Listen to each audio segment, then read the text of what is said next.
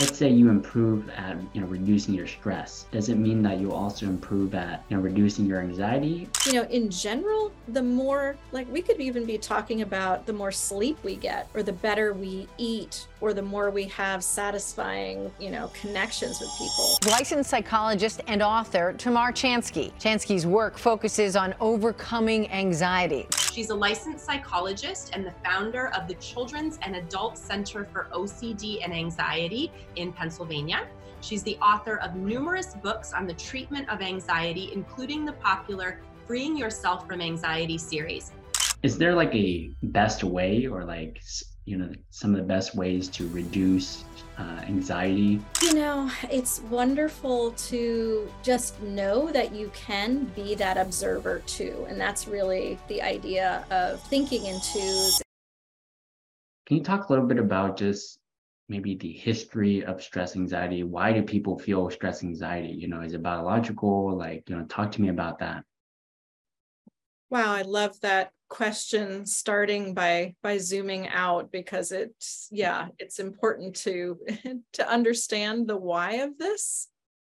Um and also just to appreciate that this is a very stressful and difficult time for you know for humans as as you said.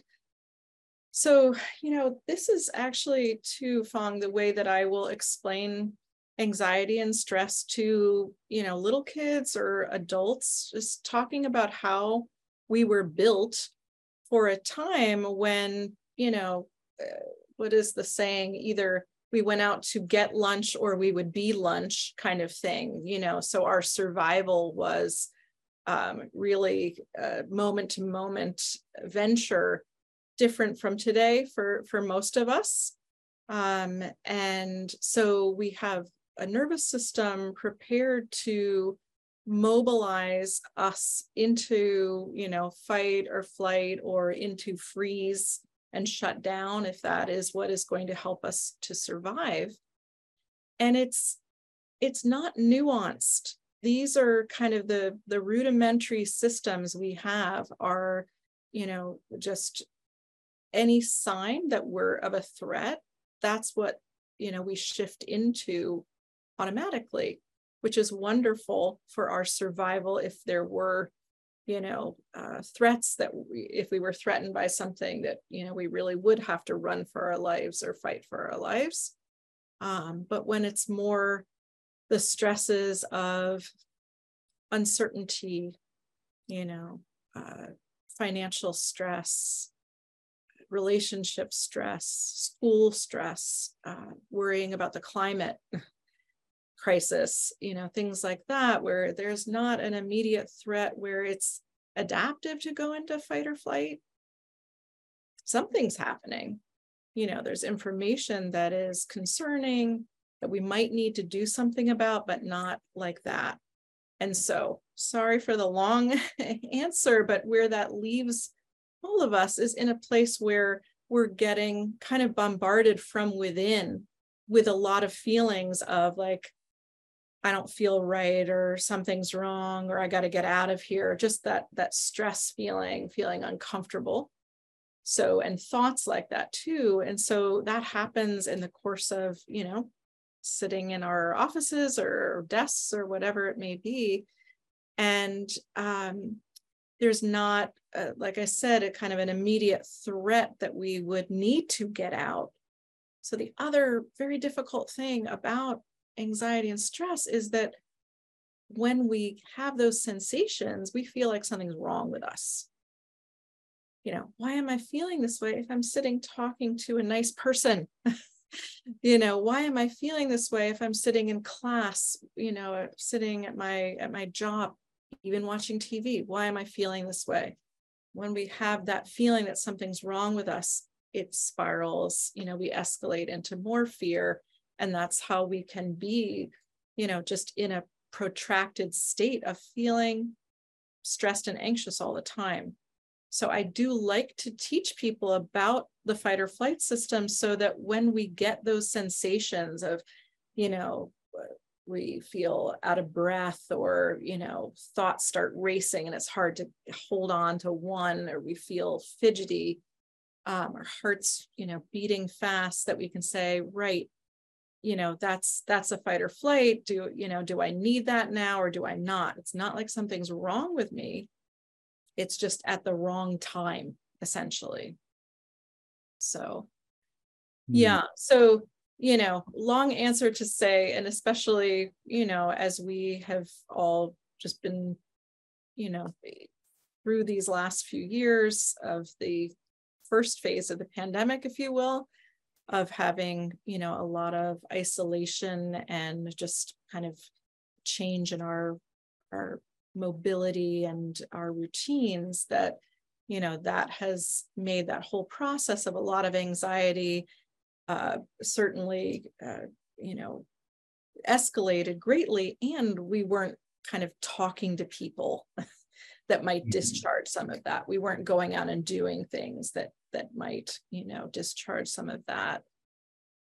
Mm-hmm. And if I can just add one more point to this uh, answer, you know, if we went through a difficult time and, you know, maybe we would have a recovery time from that. Let's say we, you know, someone had a car accident or something like that, a, a real specific uh, stressor that, eh, you know, we might kind of think to ourselves, you know, yeah, that was really upsetting. I need some time to kind of get back on my feet.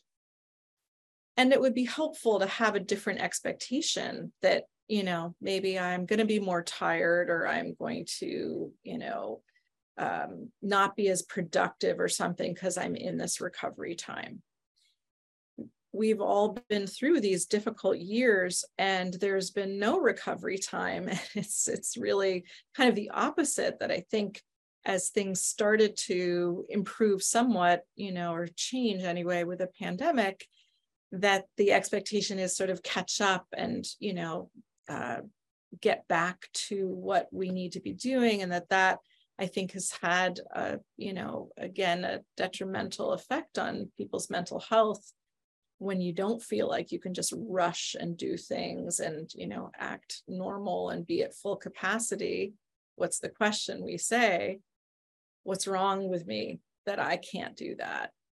Whereas if we were saying to everybody hey human beings don't reset quickly. We're amazing. And we get through you know we get through so much but one thing that we don't do really you know there's a cost we don't reset quickly and it's going to be very helpful to to kind of adjust expectations to allow the the you know the healing and the restoring to get that bandwidth back to get that energy back mm. so i have a lot of feelings about this mm-hmm. yeah absolutely so from what i'm understanding you know back then our ancient ancestors had more immediate threats and stressors, such as you know, a saber-toothed tiger chasing after them, and that stress is there. Um, now the stress has kind of evolved in modern day, where it's more of like external things happening, but we internalize it amongst ourselves, but we still feel the same stress yeah. um, that our ancestors might have felt, right? Our body processes kind of like the same way. Exactly, mm-hmm. exactly. Mm-hmm. And if we don't know that, you know, that's just how we work, we get, you know, that's people can have panic attacks. What's that?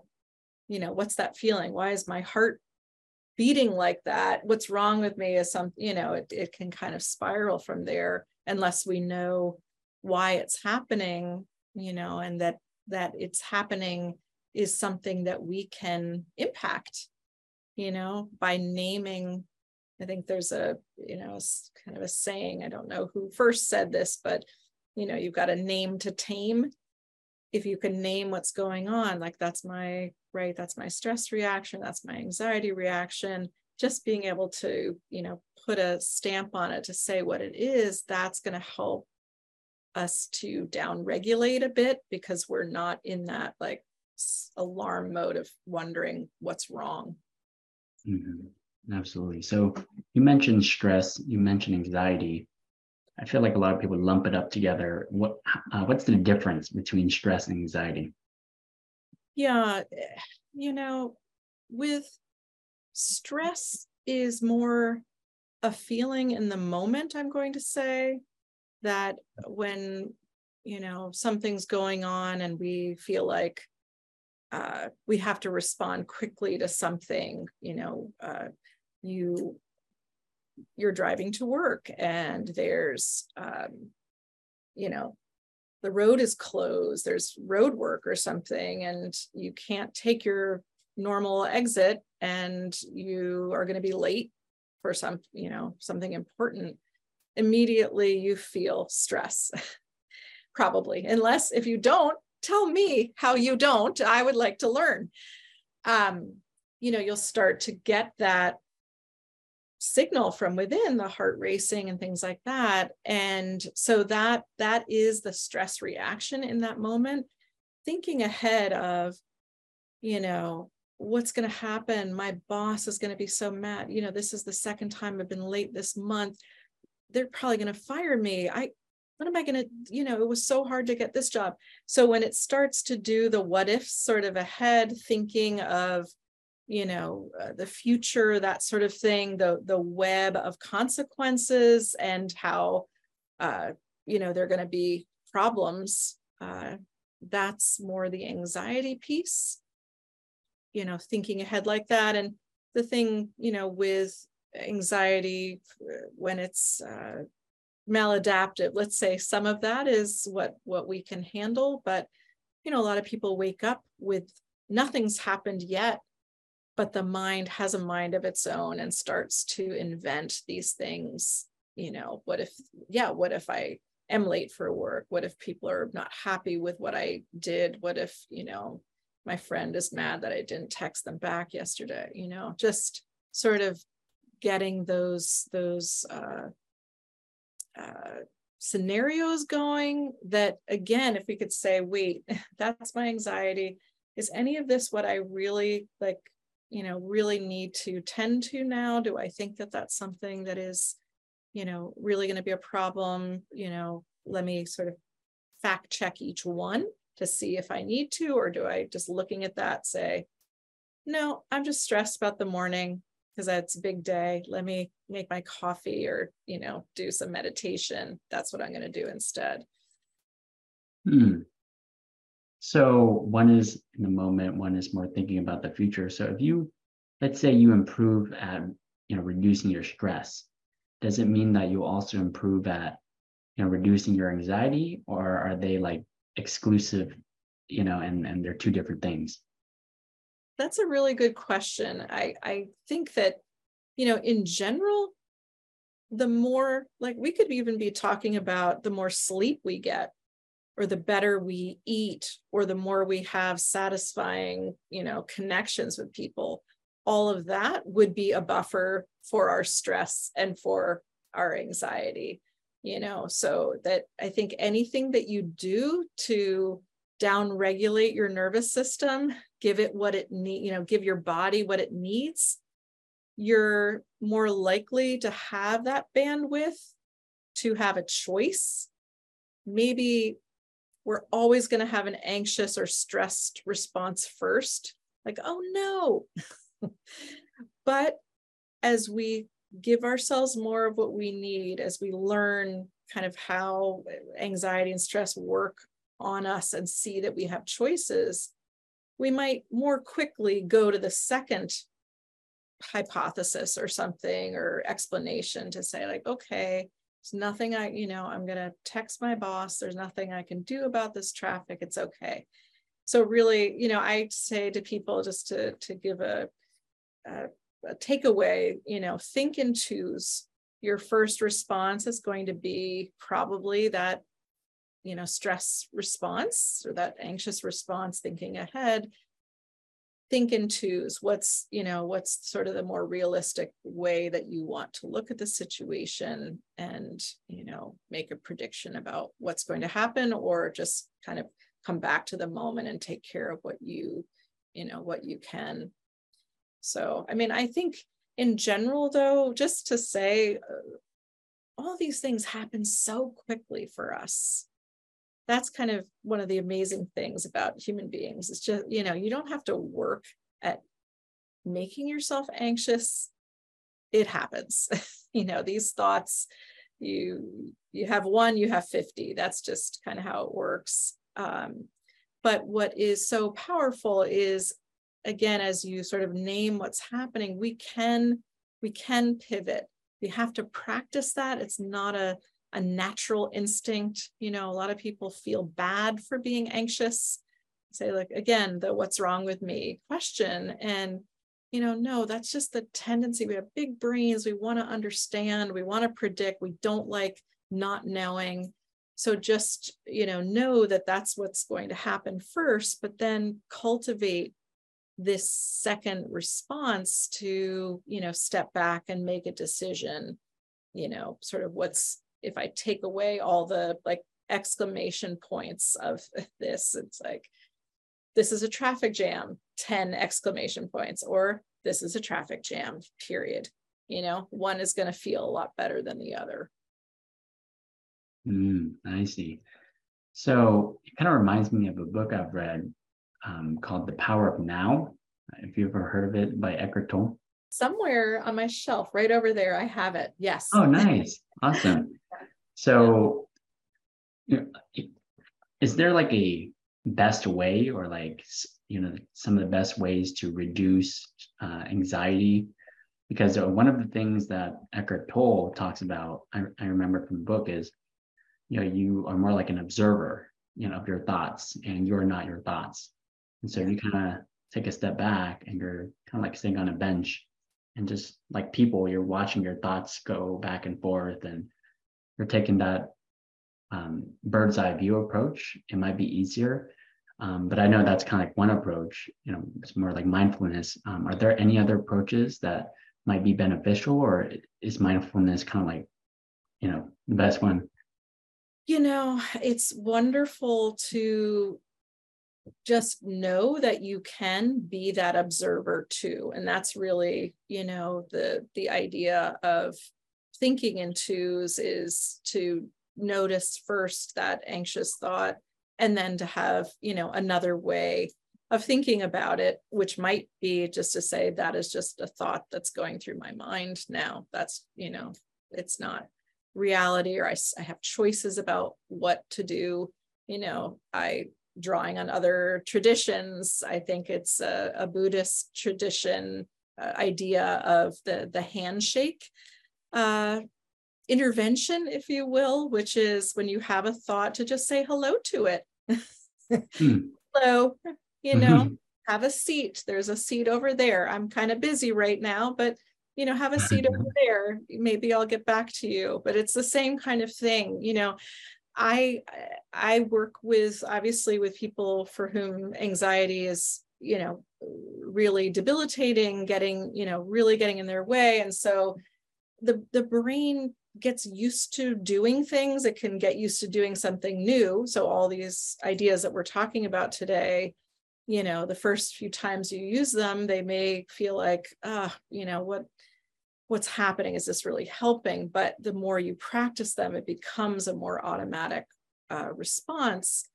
But you know for for folks who are just having so many intrusive thoughts you know at once I will say, I suggest some kind of campy ideas like singing the thoughts or putting them in Google Translate and having them, you know, in a different language. Because again, the thoughts came from our, you know, anxiety reaction, but they cause more anxiety.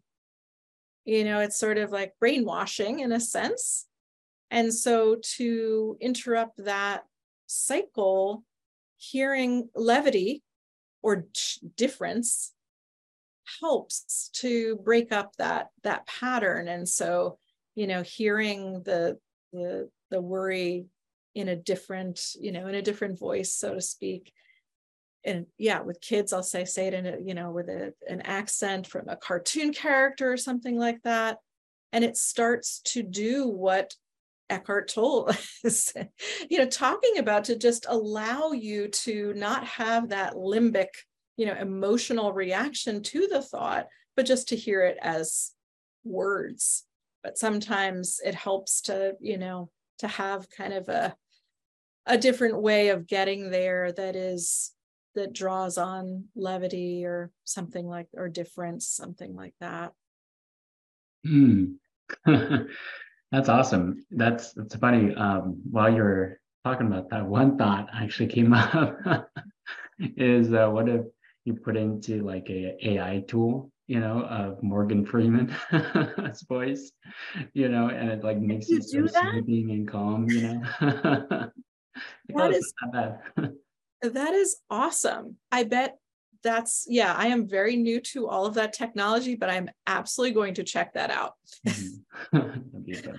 yeah, so, no, it's true because just you know, we are emo you know it's kind of like i will say to kids if they're watching you know like a disney movie or something if they if they mute it it just you take away this the music convinces us of something bad happening you know it's just a message and that's really what we're mm-hmm. trying to do and so you know, we might think, well, if I'm having this thought, why would I do something like to try to change it? It must be important that I'm thinking that.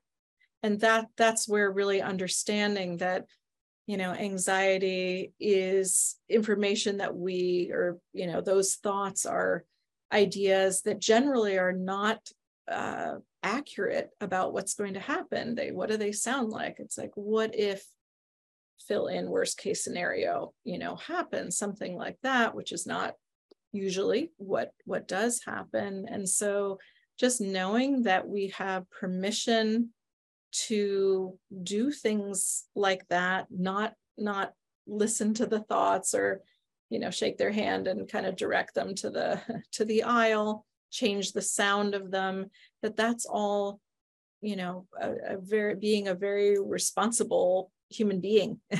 Because mm-hmm. when our anxiety is quiet, that's when we can really think about what we need, what we want mm-hmm. to do. And so it's not, you know, it's not that that's where our wisdom comes from. That is more of a knee jerk reaction, you know, trying to protect us, but it's not really what the facts are of the situation. And so whether you're you know five years old and you're going to talk about your worry brain telling you these things or you're you know an adult and you want to you know think of the the voice you know some other voice saying that uh, to to help you get distance or just observing all of that is really essential uh, you know equipment in a sense to manage just what goes through our minds mm. You know, one thing that I've really noticed in myself is with stress and anxiety, I could get caught up in this loop, like you, you talked about, where you're not even aware that you're feeling stress. You're like in this constant loop and anxiety, and having the self awareness to recognize when I'm feeling stressed or anxious helps me then deal with it. Especially, um, I recently got this Whoop band, and it monitors uh, my HRV, and it gives me a chart throughout the day of the times when I'm feeling very stressed, like a high stress zone um, above a certain point. And then I could map out, okay, well, what happened during that time that I felt stressed, right? And so it's like, if I'm aware of it, if I understand it, then I can work to reduce it. But I just think about how many people aren't aware, you know, that they're feeling stress. How many people are not aware that they're feeling anxious? They're just in this constant loop, you know? Yes. Yeah, absolutely. And having, you know, having a an external way of of letting you know that that's that will probably help you to tune in more to your physical signs of that. And then you might not even need the external monitor as much in a sense because it's you know it's like oh right i did kind of i've been holding my breath. You know?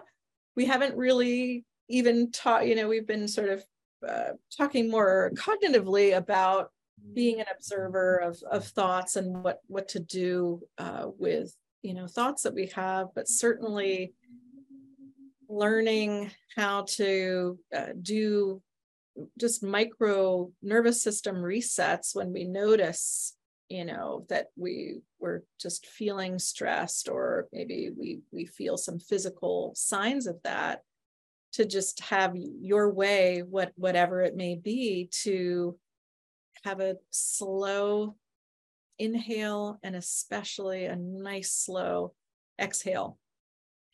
And watch your shoulders drop. I i sit in session with people and uh, you know i'll say oh i yeah I, that was a good one. I saw your shoulders drop.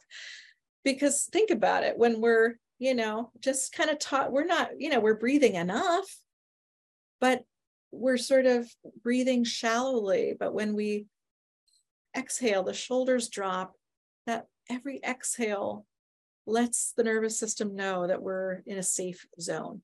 We just wouldn't do a long exhale with a saber-toothed tiger you know on our tail. We wouldn't do it.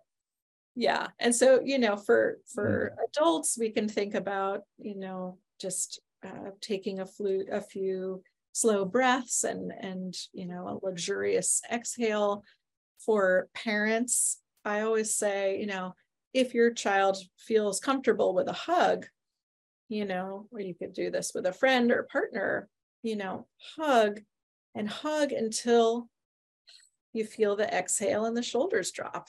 That's just, you know, that you've kind of now you're set in a different wavelength within, you know, your body. Mm-hmm. Absolutely. And it so, feels good. yeah. so I heard a few things there, you know, about signs of stress, you know, having tense shoulders, you know, maybe not breathing, are there any other signs of stress that people can identify? Yeah, people will talk about, you know, certainly the racing part, you know, that they'll they'll feel their heart pounding or mm-hmm. their, you know, hands, their palms sweaty, um, stomach distress, headaches, just muscle tension. And, you know, again, people may think like, what, why why do I feel like this? All I did was go to work today. you know, it just, the, the mismatch of what is going on on the inside with what's going on on the outside, you know, it, we wouldn't think like, right, my body was acting as if I was I was, you know, in a race for my life or something. I had to get that report done and I just my body was tense all day and so you you know you can come home and then feel like right you know you're just as if you had run a you know a sprint or a marathon or something like that. So again it's eh, really little things can can be so helpful that it would be wonderful if we all had time and i wish we did but i don't and i don't know about you Phong but you know to have an hour or whatever to just to to really uh, take a yoga class i don't really have that but i do have five or ten minutes in the morning and at night to stretch and sometimes in the middle of the day i just you know i just do something to stretch for a second and feel that exhale. Any any little reset you're going to find by the end of the day is just a little bit better. Then those little resets start to feel good and then you want to do them regularly. So you just you get up and you just you're in your body. You you stretch you know you look out the window or something like or if you don't have a window you you know you go outside for a minute they're just these little patterns that we get so much more from. There's just, we get so much more than the time investment that they take. And so just being aware to, you know, aware of that idea and working that in just here and there in your day, it really, you just feel so much better. We weren't meant to just sit and and work. We were meant to move and that's you know something sometimes we have to really schedule in or you know kind of keep our mind on that. It doesn't you know it would be easy to to lose time lose track of time and not not move for a lot of the day. Mm-hmm. absolutely. And that's one thing i've noticed um you know first of all i i do exercise uh, monday through friday. I like to weight lift. But um you know i, I had lower back pain. Uh, i had sciatica last year and i figured it was because i was sitting too much. Mm-hmm. and so not only that not only did I experience physical pain, but you know, uh, I was more anxious, you know, more stressed, less energy. And so I decided not to sit anymore while working. And so I got a standing desk, uh, like a treadmill desk. And I noticed that my stress was reduced, a lot less, uh, less anxiety, more energy, no more lower back pain. And so, you know, that's one thing I think about is like, how can we incorporate things into our life you know, like a walking desk where not only are you still able to work, but you can also get some exercise in and move at the same time. You know, it's like a not two birds with one stone. Absolutely. That's wonderful, effective overlap. Mm-hmm. Yeah. And even, you know, if if we, you know, we don't have that or we don't have a job where we can do that, it, you know, just even but just knowing that it's a good idea to get up and move that's great mm-hmm. a lot of these things that's the thing about you know the a lot of these ideas are free mm-hmm. you know but we yeah. just it's not the the culture to to do those things so like you said just kind of cultivating those habits you know that's a that's a, a really great thing that we can do and just think small mm-hmm. because then it, it sells itself because it feels good then we want to do it more. So if we can just you know just start somewhere that's going to be helpful. Mm-hmm, absolutely. So um, let's kind of transi- uh, transition to children. Um, we talked a lot about just macro um, but let's kind of dive into more um, how we can reduce stress anxiety amongst children. But how would you describe the modern uh, state of the child right now because in my perspective you know i feel like they're struggling you know especially with covid being locked up for two years and not being able to really interact. I think interaction is could be really helpful you know to reduce stress and anxiety. But unfortunately a lot of kids were locked in their homes and that was you know all they really were able to do is maybe go to their phone you know um, and interact that way. But i don't think it's really the same thing. So from your perspective, what is the state of modern children? Mm, such a big question, Phong, and heavy, but but also, so I'll say some heavy things about it. But you know, whenever I see kids, I'm trying to think where I was. Uh, re, you know, this just yesterday. Anytime I see children, you just feel good. you know, children out and about, they you know they're just they're doing goofy things they're noticing things they're you know they're a lot of times happy just out there. So i think for me too i have to remember like that that is in kids. So i want this picture to be very hopeful because it is but at the same time the way that we're going to help kids the most is recognizing what you're saying is just how how stressful things have been how you know how different things have been for for children and and frankly you know just missing out on years of development. Our development you know is still happening but it's slower with kids. It you know it's it's uh, happens faster. And so really you know kids did miss that interaction the the sort of social skills you know learning that that comes from that the the connection the substitution of technology you know whether it's games for little kids or social media for you know for teenagers. And so i think again that um, and the surgeon general was just talking about the declining mental health of children being the crisis of this time and so that's you know that hits hard but I think again, if we can look at uh, some uh, kind of overview ideas and some very practical in the moment ideas that that we can be of great help to change that declining trend. And so I, the overview, I think just realizing how much pressure kids are under with having missed school. Um, and it's not it's not a neutral thing. It's not like, well, okay, now you're back in school. So it's like, okay, it's all it's good now.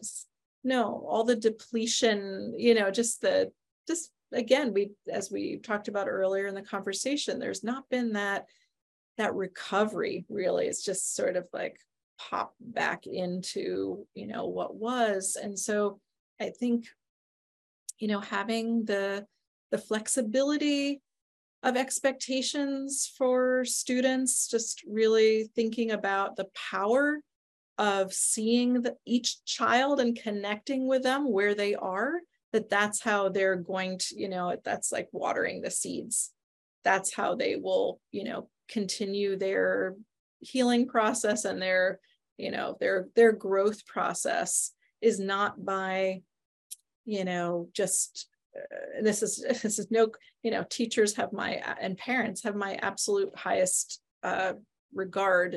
They've been the, the heroes for kids during these difficult years. But when we see things like, you know, math and reading scores dropping, you know, uh, dramatically, you know, over these years, the temptation might be like more content. You know, just we just got to get more information, you know, to these kids. But really it's about connecting so that the child is has what they need they're they have more bandwidth to learn they are regulating their nervous system so you know eventually things catch up but the the uh, priority is not the math skills as much as the emotional regulation that will eventually lead to those math skills if that makes sense um, so that's that's mm-hmm. the big overview is i just hope that you know folks can trust that it's really the much better investment to look at what children need emotionally now that that's going to be the better investment addressing that you know throughout the day giving those opportunities for them to feel connected and seen and connect with their friends um, then it is just sort of having more content accelerating to get back on track. Um, and the micro, you know, really dovetails with that is creating community in schools, you know, really creating community in classrooms, helping kids to really feel like they belong, that they do belong, that they contribute, that they are, you know, it's important that they're there. And um, that that feeling of connection is the antidote to all we have been talking about up till now, right? Mm-hmm. When we, you know, when we f- feel a connection, anxiety, you know, stress lowers, anxiety lowers, we're not thinking about those other things as much. We're sort of feeling like we, you know, we have that home base within. And so, you know, just the the resources for that again if we can just allow the time, all these things are free.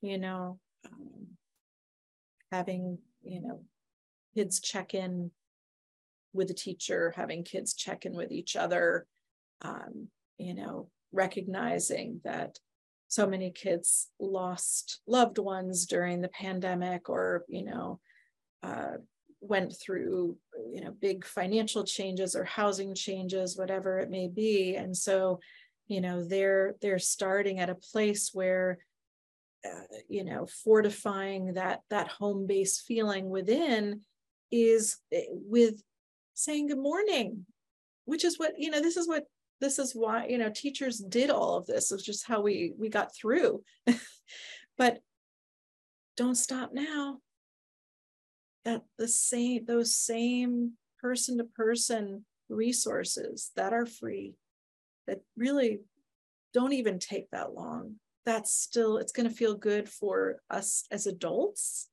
to do that. And kids are just going to get that settled feeling within, then they'll be more ready to learn.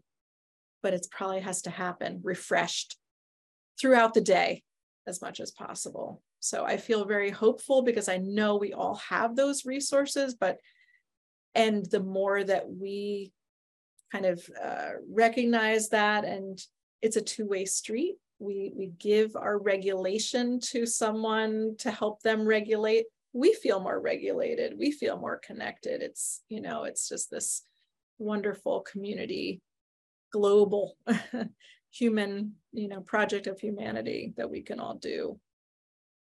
Mm-hmm. so how could parents be more involved in this process you know of being able to help their kids reduce um, stress and anxiety? I, I could imagine that by them doing it themselves and it would help reduce their stress levels and yeah. not pass it on to their kids right because if you're stressed as a parent kids could probably be able to sense that so besides being able to model that what else how else can parents be involved in helping their child reduce stress anxiety yeah, sure. So certainly, eh, and you know, modeling it and modeling it messy. We're not, you know, it's it's actually kids get very interested when their parents say something like, you know what, I need to take a second, or I don't like how I said that, or I think mom needs to go, you know, sit for a minute and and cool down. It's like what? But that's that's real life. So that's kind of modeling it messy that you know maybe we start we're like i can't believe that you left the okay. I'm going to do a reset. I'm going to do a do-over. Mm-hmm. it's fascinating it's just like wow what just happened? An adult you know wasn't right immediate you know? But it but it's very powerful because then kids can do that too. So i just mm-hmm. want to add that about the modeling but certainly you know for for parents knowing the power that uh, i think of it as taking a slightly longer route through their child's emotions ends up being a shortcut you know that i'll explain when kids are upset, we want to fix it. We want to say, like, no, it's not a big deal, you know, or like, I'll help, you know, I'll take care of it, something like that. Um, and meanwhile, you know, kids are still feeling what they're feeling. They might not even know what they're feeling. And so coming in with empathy, you know, to say, you know, you're really upset and I want to help you. I want to, you know, I want to, I want to talk to you. I want to I want to help you. We're going to figure this out. Just doing that one mm. step, even if you do end up being part of the solution, parents are often part of the solution, and that that makes sense. But mm-hmm. there's a little bit of a pause there where you can connect with your child and they will feel that, you know, protection and connection. And uh, you know, that you're saying that this is something that that you can work on together that's very valuable because you're instilling a sense of collaboration but also you know confidence within your child confidence that they can do something about how they're feeling and also that their feelings are visible to you and valid to you you know that that is really important. Um so yeah you know whether it's something happened at school with a you know another kid or you know the teacher got mad or they didn't do well on a test if you can think about rather than the you know going in with the problem solving about that thing just connect with your child first. They may have ideas once they know that you know you're kind of creating this calm space together. You might ask questions instead of you know giving solutions and that's just part of a collaborative process that you say you know what was i that sounds really hard was the hardest part about that for you i want to you know i want to help you and i think i also you know empathy with sharing appropriately, uh, kind of normalizing that you might feel that way too, or you might have felt that way. Um, so that kids don't, uh, you know, have that feeling of there's something wrong with them or no one else feels the way that they do in a very, you know, loving, supportive way. So I would say, you know, if you can take the time to empathize rather than kind of solve the problem, that actually you're you'll feel better, your child will calm, you know, be able to use your calm to feel calmer. And the whole getting to the problem solving will probably happen faster uh, because you have two regulated people working on it. Mm. Yeah, I think that's very powerful. I love that because I feel like as parents and even people, you know, we just like to solve things and solve things quickly. Mm-hmm. Um, and sometimes we don't want people to feel that pain. We just wanted to, you know, let's, we think that we're doing a, them a service by just fixing it quickly. So that way the pain can go away quicker. But there is a lot of value in being able to, you know, take it slow and steady and, and being able to empathize, collaborate with them, empower them, you know, to solve their, their problems but knowing that you're there to support them, you know, and that takes time, that takes patience, but it seems to, you know, build a stronger bond um, than just fixing it quickly. Exactly, exactly. And, you know, then your child learns through too through those collaborations you know how how things work. Feelings are waves they come and go or they have options. You know a lot of times kids will say well i'm going to you know i'm going to i'm going to you know tell the teacher that i'm just really mad at them and you know you might feel inside like don't do that. Mm-hmm. what you might cultivate a response instead is to say well that is that is one option and we can you know put that over here and let's think about a few others you know because that is problem solving right mm. it's if we get locked in very quickly to you know to an idea of how to fix something parents you know ad- adults kids and if it's just going to really behoove us if i can use that word to think of a, a number of options before we you know jump into one. And that's that's just again you know how we slow the process down but we can be supportive of what our kids are saying unless it's going to hurt somebody obviously then we've got to you know draw lines but uh, be supportive of that problem solving to say well i you know i like to think about a few different things to try and how they would go before i decide what to do. You know what what's another way we might you know respond to that mm-hmm. Absolutely.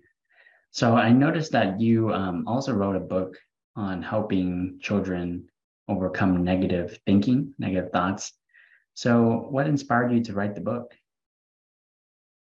Yeah, so, uh, you know, I had been working with kids with anxiety, wrote a few books about kids with anxiety, you know, parenting kids with anxiety. And I was hearing kids who had a slightly different uh, tune, if you hmm. will, mm. that, you know, the kids with anxiety, it was more, you know, what if or oh no, like what's all the the kind of catastrophizing and spiraling into that kind of more uncertainty thinking.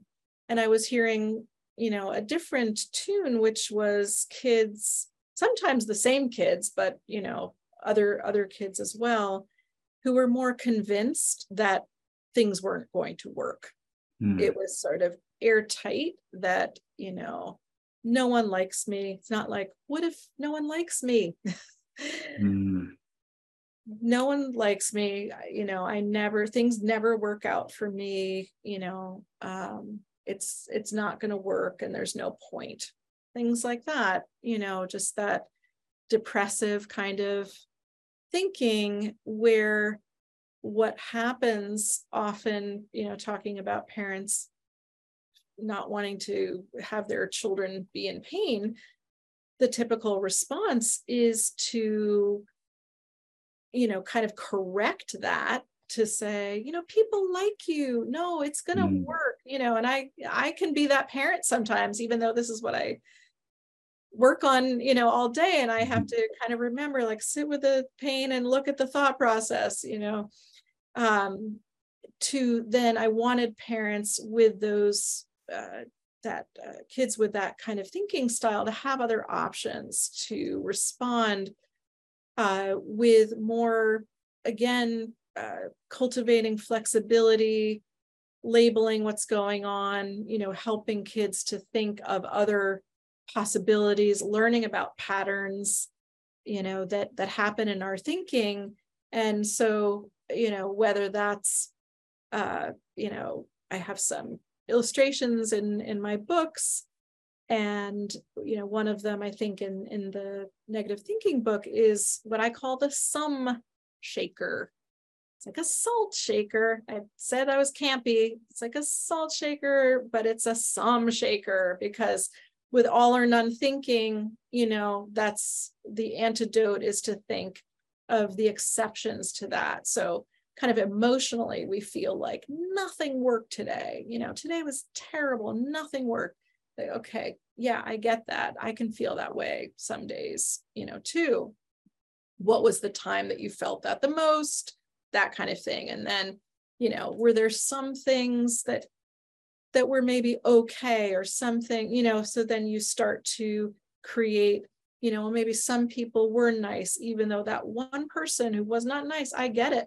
That can really you know affect how you feel in a day but let's you know let's use a sum shaker and and is there you know more information there to to uh, you know learn about the day? So these kinds of you know there's another drawing of the the not yet machine um, where kids feel like if they don't know how to do you know math, you know, something new in math or something like that, they're never going to be able to get it.